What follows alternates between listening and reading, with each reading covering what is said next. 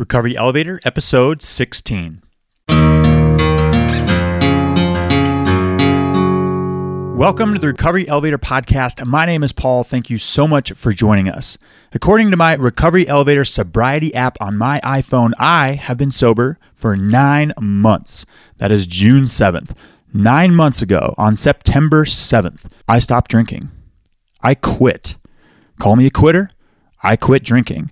And so far, I've been successful at it for nine months. And today's podcast is about rehab and how close I was to going to rehab.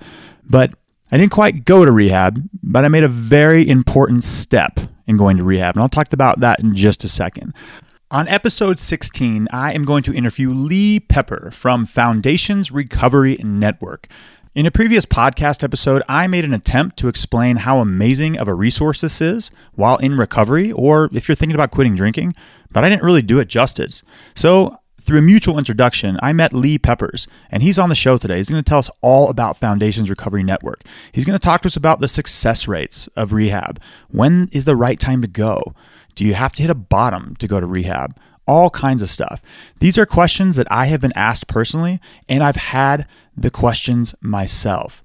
Do I need to go to rehab? I remember asking people in AA meetings afterward when they would mention they'd been to rehab, I'd go up and, and, and, tap them on the shoulder and say, Hey, what was the trigger? What, what, what finally made you go? Because sure, there's a stigma around being an alcoholic, but for me, it was like admitting complete defeat if I had to go to rehab. Hey guys, I'm going to be MIA for the next four weeks. I'm, I'm going to go to my grandma's house at, at, at the lake.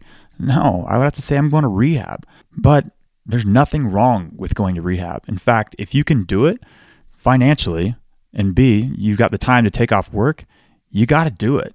You have to do it. There's too much on the line. And let me tell you about September 7th, the day I quit drinking, and September 6th, the night before, how I was so close to going to rehab. But I made the most important step before going to rehab. I was ready to go. And what I mean by that is a lot of times people go to rehab, but it's not their choice. They go for a spouse, they go for a friend, they go because their boss wants them to go. They go to appease somebody else's demands. But I, on September 6th, I hit my knees. I wanted to go for myself. And here's what happened. The summer of 2014 was probably the worst summer of my entire life. In fact, it was. No thought there needed. I was sick and tired of all the fighting, trying to control it, telling myself, I got this. I'd said that to myself way too many times. I didn't have any accountability. Every other morning of that summer, it seemed like I would wake up and be like, I am done drinking and I got this, right? And then it'd be 7 p.m., 8 p.m., and I'd, I'd be drunk or headed to the liquor store. And that happened over and over and over. I was at an event where I probably should not have left, but I was drunk. I had driven there drunk, and I was going to drive home but a light bulb or something went off. I just realized this is so insane. I'm probably going to get a DUI on the way back down. I'm probably going to get my second DUI in two months. In fact, I was driving around with a broken taillight, right? Now, I've got two very expensive pieces of paper on the wall. One of them is called a master's degree. I'm an intelligent human being. I'm driving around drunk with a broken taillight. And this was my justification I was going to use gravity to assist me. If I saw blinking lights behind me or a cop car behind me, I was slowly going to turn off and just let the uphill slow me down. I wasn't going to tap those brakes because then the cop behind me, he'd know my brake light's out. Easy way to pull me over. And I know what the penalties are for your second, third, and fourth DUI. It's not like the officer would have come up to my window and be like, Well, sir, you got another DUI and you're going to jail. And I would have been like, Wow, sir, I am as surprised as you are. I had no idea. I mean, I, I knew exactly what was going on, and it just didn't matter. And that's really why legal repercussions, they don't do anything for an alcoholic. We'll drink and drive no matter what. But like I said, something happened. I had to get away and make a change. I reached out. I think this was the first time I ever made a phone call, really, really asking for help. And it was a dear friend who stepped up to the plate. She drove up to the location where I was at, picked me up, and drove me back down the mountain. I was in the car, crying. And I'm not talking sniffling, I was bawling because I had lost. I had my butt whooped. I felt defeated. I had lost this battle against alcohol that I had been fighting, which seemed like for an eternity. And I don't like to lose. I have a lot of pride. I rarely like to admit defeat, but I was so beat down that I was sobbing. Sobbing because I knew I had to go to rehab. And here's what happened I pulled out the phone and I made another phone call. So I call my dad, and it rings and rings and rings. Don't leave a message. I call my mom. Rings and rings and rings. I call my brother. Nothing either. Rings and rings and rings. And I continue that cycle. Call my mom, call my dad, call my mom, call my brother. I was going to keep calling until they picked up, whether I was calling for 10 hours. It, it didn't matter. I needed help, and I just kept calling. And after about 10 minutes of sniffling and sobbing and, and just calling repeat after repeat, my dad answered. And I could hear something in his voice right away. I was like, hey, dad. He was like, hey, Paul, how, how's it going?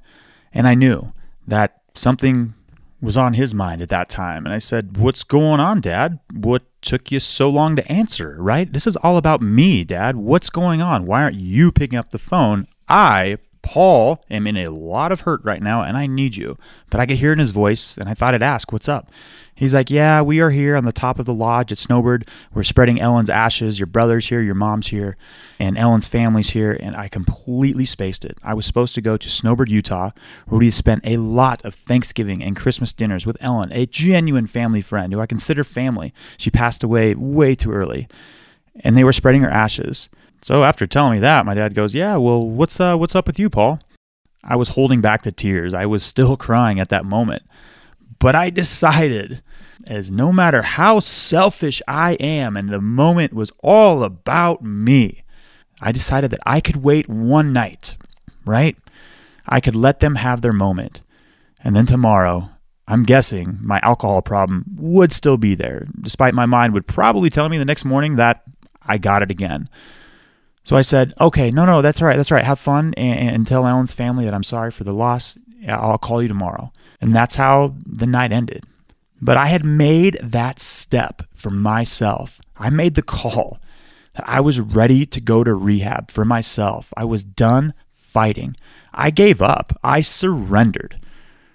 I guess you could say that was part of my bottom. Thank goodness it wasn't in a jail cell or my car was not in a ditch. I just reached such a low mental point that I was sick and tired of being so sick and tired.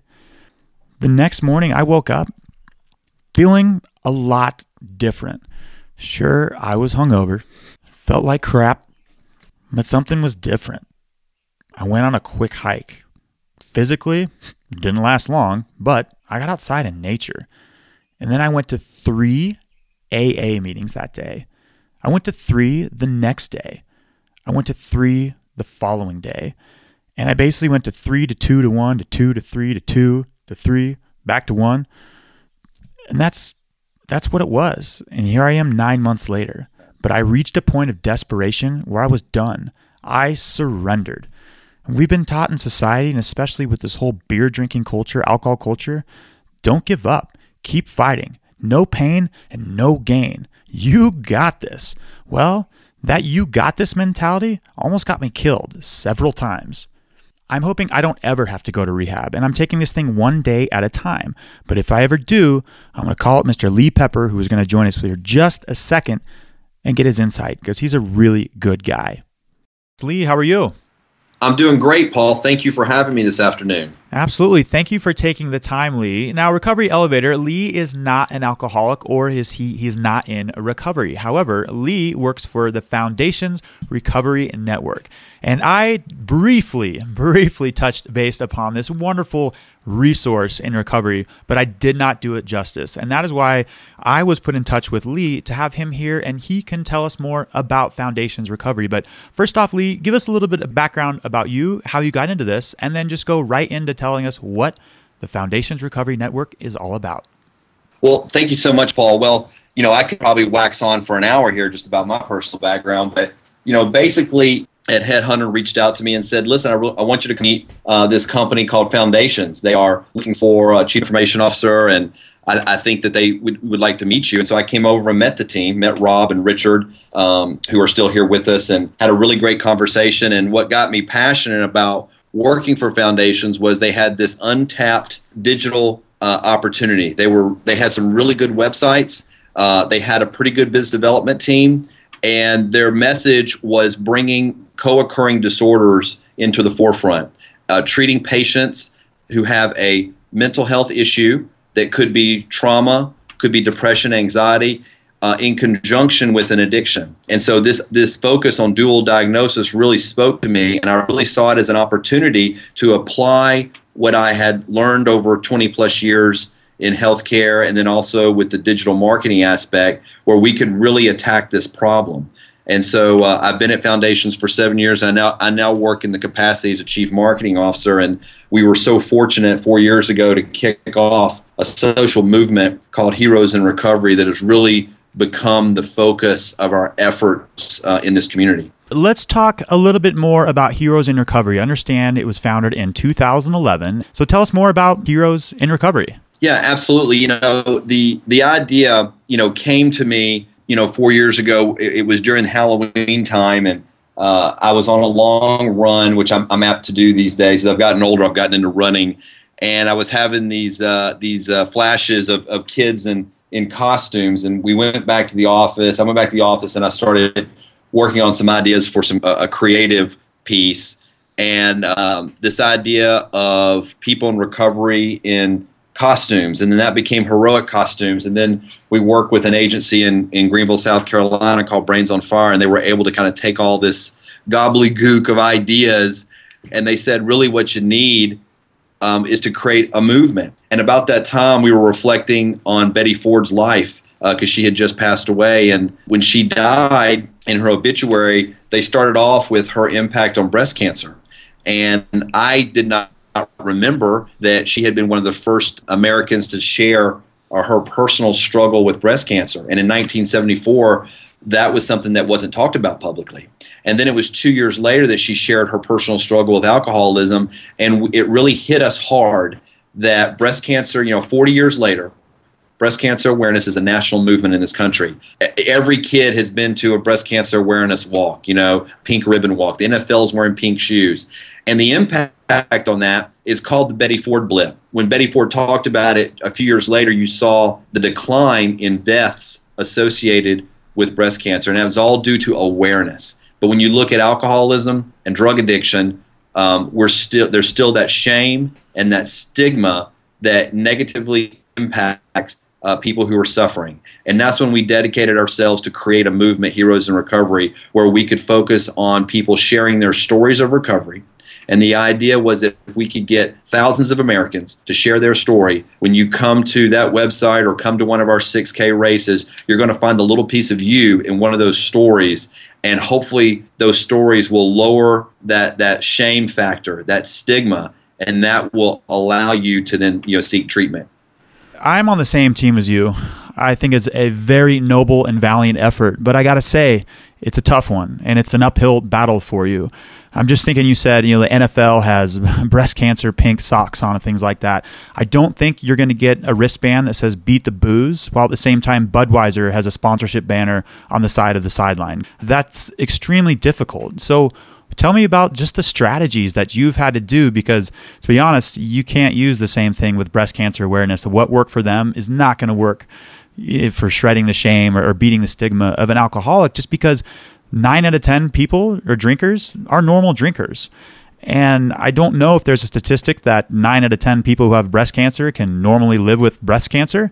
It's a little bit different of a beast, but I'm right there with you. We need to get rid of the social stigma. So tell me more about your strategies. So just tell me more about that. Sure. Well, I think, you know, I, I appreciate discussion on this. I believe that when you look at where gay marriage is in this country, where you look at where AIDS awareness is in this country, people were saying the exact same thing you just said about recovery 10 or 15 years ago. So we don't have all the answers, but what we know is that we do have to be vocal. We have to share our stories. Um, and, and I want to be clear that, you know, everything that we're trying to do, that anonymity does not mean secrecy. We do not want to violate any of the sacred covenants that go on in the rooms. Uh, but we do want to give folks who want to share and feel empowered to share to share their stories and it's not just the individual person in recovery it's not just the addict it's the family member uh, it's the ceo who owns a company that provides benefits for their employees and allows them to, to have time off to go and seek treatment it's the grandparents who watch the grandkids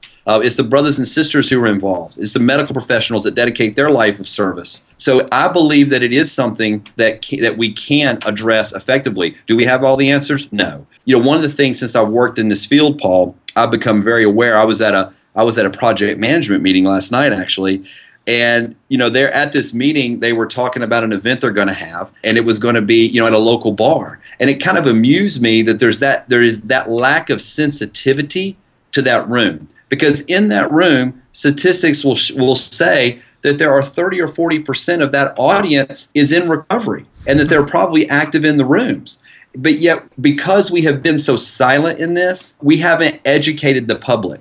So I do believe there's an opportunity to educate uh, big groups like the NFL. And I think advertisers will be sensitive too. And I think that when you look at all the different groups that advertisers go after, uh, nobody has figured out how to speak to those people in recovery.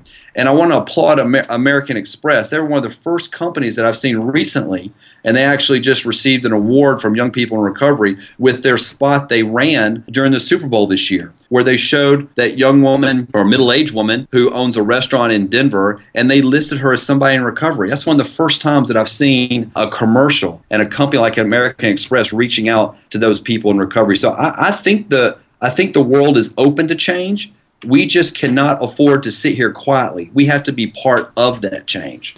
Lee, there is a hero. Talk about a hero in recovery. There's this guy.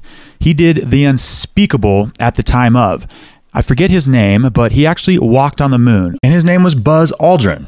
But he also was an alcoholic and he was not afraid and he was getting rid of the social stigma. And this is like in the 60s, he was very open about it. Talk to me like what happened from the 1960s? I know it wasn't just Buzz, there was like five other people. What happened? There was like a huge gap from then till till now. And and, and tell me more about that. Well, I think um, you know, being born being born in '69, you know, obviously I, I was very, very, very young and not really exposed, you know, to the culture that was going on. But I, but I would say that probably a lot of that was being impacted by our healthcare system. It really wasn't until recently that most people could utilize private insurance to pay for some type of treatment. And I think our challenge has been getting resources and getting innovative approaches to treatment because probably back in the 60s and 70s a lot of it was hospital based or you know if you were lucky to find a good group a good 12 step group that you could get in with, but it, it, there wasn't a consistent approach. And I think it's very similar to what you've seen with uh, cancer. You know, now, and, and probably even with AIDS, you know, in, in the late 80s and early 90s, you know, once there's a focus and the medical community can come in and, and, and the larger social community can come in, we start to get some progress, you know, moving. And so we're not there yet with recovery, but I believe that we're on the right track. We're, we're getting, uh, with parity and with the Affordable Care Act, we now have a lot more options for people to pursue. Uh, there are different integrated uh, treatment models that are that are being tracked and research is being conducted, you know, on those very similar to other, you know, disease model uh, issues. And I think these are all things that are in our favor right now. The wind is in our favor, and so that's why I really believe that we're at a very special time where we can start to talk about, you know, addiction and mental health and, and try to remove that stigma because that will lower the barrier. There are lots of treatment options for folks: residential, hospital-based, outpatient, 12-step meetings, but people are still afraid to raise their hand. We get this all the time. We generate thousands of calls a month for help, and a lot of the calls will end with I, I'm afraid. I don't want my wife to know, my husband to know. I don't want uh, my parents to know. I don't want my will my employer find out. You know, we're starting to get some protections now. You know, where you can raise your hand and say, "I'm suffering. I need help," and you can go and get treatment and not lose your job those weren't in place, you know, even five years ago. Earlier, when you spoke, you did mention something about it's 2015. That's how I feel with this whole podcast. If you're homosexual or you're gay and it's 2015, who cares? And, and that's why I did start this podcast. It's just that I'm an alcoholic. And if you have a genetic predisposition to be an alcoholic, or I feel it's the same way with being homosexual, who cares? It is what it is. And Lee, I am on the exact same team with you are. We need to get rid of the social stigma. Tell us more about the facilities you have and how we can learn more about Foundations Recovery. Tell us about the website, how people can learn more about the Heroes in Recovery, because I know there are no shortage of Heroes in Recovery. Where can we find more information about this? Yeah, absolutely. So, you know, Foundation Recovery Network, we have uh, four uh, residential treatment centers. Uh, we have one north of Atlanta called Black Bear Lodge. We have one in Memphis, Tennessee called the Oaks at La Paloma. One in Palm Springs, California called Michael's House, and, and one in uh, Malibu, California called the Canyon at Peace Park. We also have eight outpatient clinics, you know, spread out around the country. You know, San Diego, Los Angeles, Santa Monica, San Francisco, Memphis, two in Atlanta, Nashville. So we have a lot of treatment options, but the key thing is that you know we generate you know we only have 322 beds, and we're getting thousands of phone calls a month. We can't help everybody that calls in, and so one of our missions is that when somebody reaches out to us, that we try to find them a place that fits. And we're not the best fit for everybody. You know, you may be calling in with with a specific case that that, that is not good for us to treat, and so we will want to refer that out. It may be a process addiction. You know, it could be sexual addiction or pornography, or you could be having uh, an adolescent that's in your care, or maybe you're looking for a, a geriatric, a place for an older adult that may not fit with us. So we have a lot of deep connections with uh, people in the field because we've participated in 11 federally funded studies over the years. So we feel like we have a lot of great connections with other companies and their treatment modalities because a dual diagnosis approach may not be for everybody. So you know that's one of the interesting things in this in this industry is that we don't really take a competitive nature to it. Uh, when that person calls, the idea is we've got to find the right the right opportunity for that person. You can't just slam them into a bed because that will will generally work against you. You know, you're probably not going to want to be there. You're going to want to leave because, you know, all of our treatment is voluntary. And so we really try to meet people where they are. We use a lot of motivational interviewing and we do a lot of family work because you can't just send somebody off for 30 days and expect they're going to be returned fixed. You know, we're having to change and impact the whole family model um, and that takes a lot of dedication, you know, with the treatment team to get that done. And Lee, you kind of hinted on that with your with your last answer there, but talk to me about when is it the right time to go to rehab? And what I'm referring to is I have met people that have gone to rehab 10, 20 times. Now, I want you to answer this at, at you know your marketing hat off, and I think it's something like you just said. If they don't want to be there, then they're just going to drink after the end of it. So, when is the right time for somebody to go to rehab? I know it's a loaded question, but give me your yeah. thoughts on that.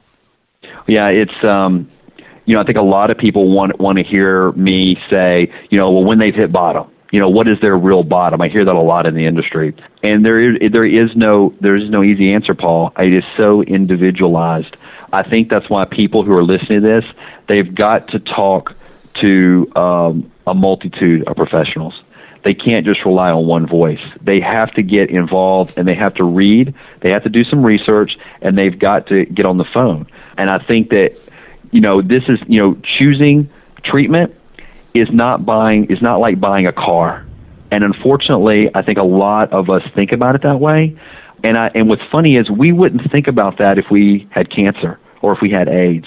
And so I always challenge people, even when they're calling us or asking me for a referral, I always say, listen, I would love to help you. Foundations would love to help you. I think I think we're we're we're a great option for many many people, but you have to do your research. You have to get uh, medical professionals involved. You need to go tour. You need to meet who is going to be treating your loved one. You need to talk to alumni. And unfortunately, these are things that a lot of people in distress, maybe they're pressured, maybe they're worried that they don't have time on their side. So we understand that, but we really try to bring all those factors to bear when we're working with a potential patient. Lee, you said multitude of professionals, and I've touched on that in previous podcast episodes. That's called your team, right? And can you tell me a little bit more about what a multitude of professionals might consist of, especially when somebody might have a dual diagnosis or a tri diagnosis? I don't even know what the for that is. Sure. Well, you may have just invented a new term, Paul. I think that what what we would like to see is that you know, do you have a therapist? Is the therapist involved? You know, has there been any type of psychologist or psychiatrist involved? Is there a primary care physician? Is there a specialist that might have been involved? Is there somebody? Is there clergy involved? Is there an interventionist uh, involved, or do we need to uh, connect you with an intervention that can come in and work with the family? I think that's the level we're talking about. You know, is there has there been you know hospitalization, and do we have you know those folks that were involved? You can't. I think a lot of people, unfortunately, they come home. We see this a lot when there's holidays. They see a disaster pending, and they get on the phone, and there's not that that 360. We're not being able to get the full story, the full picture. Mm-hmm. You know, mm-hmm. we'll uncover it at some point, but boy, it's a lot easier if you can get every, everything together. And those folks that are helping advise this person who is going, who is seeking treatment, or they're encouraging to get treatment, they've really got to be educated. Now, when that multitude of professionals, the doctor says yes, go to rehab, the therapist says yes, the hospital staff, they say yes, your friends and your family say yes, but the person who actually will be going to rehab, they say, I think I got this. I think I can probably control my drinking or drug use on my own. What do you say to that person? This is where an interventionist, a sober escort, a sober companion, a sober professional can really help you know, we don't personally do interventions, but we know hundreds of interventionists that we work with over the years.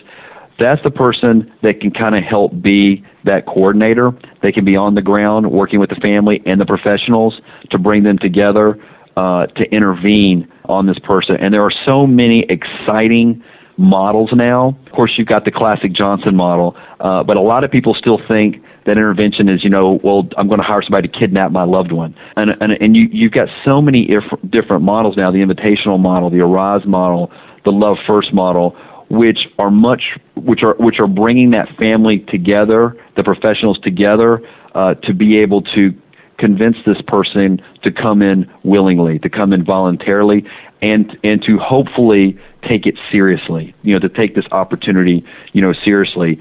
And I think that that's where when we use motivational interviewing at our facility, we truly are going to meet people where they are. Our CEO Rob, he's an LCSW. He has a, he has a really great story. You know, when people come into treatment, a lot of times they want to say, you know what, I'm gonna I'm gonna come in, but don't make me work those 12 steps. And they and the way we would approach that, Paul, is we'd say, you know, okay, nobody's going to make you work those 12 steps, but come in, be open, and then you know, a week in we invite them, would you like to come, you know, to a 12 step meeting because, you know, your roommate Bill, you know, he's going to be sharing tonight. You know, would you do it for Bill? And they always say, yes, I'll do it for Bill. And then they get there and they see the potential and the opportunity that that particular meeting, you know, can provide. And it's just a different way to engage and approach that patient. And I think that's where the model has changed from the 60s and 70s, you know, to where we are today. It's funny you say the name Bill. I feel like if your name is Bill or Bob, your percentage of being an alcoholic is so much higher than a normal person with a different name. Um, but you said one word. It was called. You said willingness, and that is what I was hinting upon. Is if the person is not willing or in their own motivational forces to go, because I've heard people say, "I'm going to go to rehab because my wife wants me to go, because my family wants me to go. And those are all threats of some kind. Say, I will leave you unless you go to rehab. And those usually don't work. Am I correct? Well, uh, yes, but you have to figure out how to work with them. So I think what we would say is that person who says, I'm going to come here because my wife wants to get me off, I want to get my wife off my back. You know, we would say, you know what? We can work with that. That's a, that's going to be a, uh, an approach. You know, it's going to be one of the stages of change you know, and that's what that's what you have to embrace. You have to embrace that that there that people are in. They could be in that pre-contemplative state. That that's mm-hmm. one of the stages of change. And if that is what gets you in the door, we can meet you where you are. We can work with that, Paul.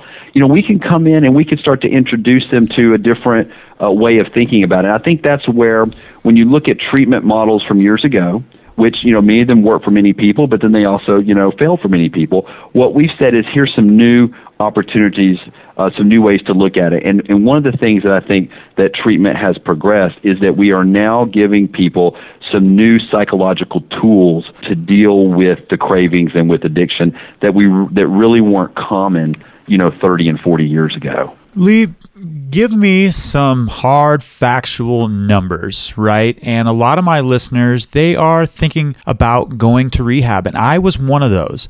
And when I say hard factual numbers, what I mean is what are the recovery rates? I know I know there's an industry industry rate and your foundation's recover. You guys have your own rates. And tell me what people can expect cuz I personally thought if I went to rehab, I would be cured for life. And that's not the case. So so tell me about success rates. Uh, unfortunately, there is only one rate, Paul.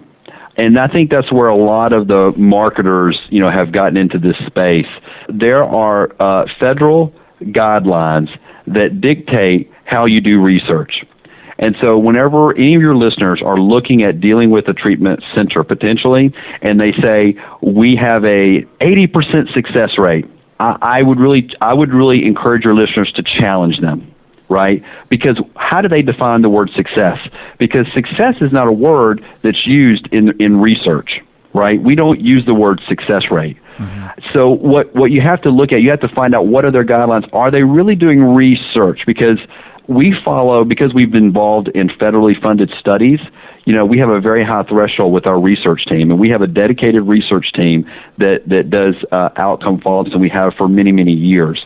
And so, what we are seeing is about a sixty percent and again, we break it down. You, your listeners are encouraged to go to our website because we break it down you know, by the drug or by alcohol, and if there's mental health conditions, so they can see specifically. And we also break it down by facility. But in general, you're probably looking at about a 60% recovery or abstinence rate, which is kind of the standard right now. They people deal with abstinence. You know, have you have you drunk in the last, you know, uh, have you used in the last 30 days? Have you had a drink of alcohol in the last 30 days, or 60 days, or 90 days, or whatever your follow up is? Now, is and that so abstinence rate? Sorry, it, within 30 days or within a year? Well, that's what I'm saying. We do. You have to. Re, you know, we've got different rates for different periods of time. But I think it, what, what in general, what you're looking at with with a lot of what we are are finding is 60 percent uh, post one year. But here, here's the trick though. You got to look at what those details. So that's 60% of the people that have chosen to be in our research study. So the numbers are probably slightly less than that because you probably have a lot of people not participating in research who have relapsed. So that's where you've really that we even challenge ourselves that we're not saying that it's 60% of everybody that's been through treatment. These are 60% of the people that agree to continue being involved in our research study. And that is, and here's the shocking number. That's twice the national average, Paul. So that that you know the, the, the industry has a long way to come, has a long way to go with abstinence rates rates and reporting that. And Lee, I saw on your website the the national rating, you know, the 30%, and then you're about 60%. And I hope I'm wrong and I hope you're right. I thought both of those numbers were extremely high. Abstinence after one year, just some brief research that I did, I saw it was like 15 to 18 to 20%. And I guess you answered that by saying, look who's in the research study. It's somebody yep. who, after a year, will answer their phone. If I was drinking, I'm, I'm, not opening up the mail. I'm not. I'm not returning phone calls and, and going in a willingness survey to say, oh, I did relapse and this is what happened. But I hope I'm wrong on that. And and do you think it is around? You said it is a little bit lower than 60 percent, but you 58, or are you are you, are you think it might be like 40 or 30? All we can do is report you know what our research finds and we report how we how we do our research and that that's that's unfortunate you know that's that's all you can do is look at, at, at how we approach it and what I encourage your listeners to do is they have to ask these kind of challenging questions to anybody they're dealing with. And any company that's, that's not willing to give them the, uh, you know, their outcomes measurements, you know what they are legitimately and then how they actually came to them you know that's probably somebody who's not really doing really good research. And there are a lot of companies out there that participate uh, in federal studies and that's really and they have to publish their research. And when and when you look at foundations you know you'll look at our research we are published in peer reviewed journals. We'll also do the marketing white papers to you know to give synopsis. But you know if your research is not standing up to scrutiny you know in peer reviewed medical journals then it's really not worth anything. And that's where I'm always, when people are asking me questions, I'm always encouraging them, you've got to go and research and, and really get to, to find these, these treatment professionals, you know, who are following the latest guidelines, the latest studies, and, and not just giving you hocus pocus or not just giving you fluffy, you know, uh, you know, options that may, that may not work. We're working with proven. A lot of people like to say they're evidence based, but they really have got to prove it. To summarize, you know, there are good rehab facilities, there are bad rehab facilities, but Recovery Elevator, I think I've got one of the good ones on the show with us. Lee, before we part, give listeners just some parting piece of guidance who are thinking about sobering up and getting into rehab. Well, I think that Krista Gilbert, who is our who is our who runs our Michael's House facility in Palm Springs, you know, when I first met her and we were we were working with expanding that facility and adding, you know, a male wing, one of the things that she's really passionate about is that being in recovery does not mean adopting a monastic lifestyle.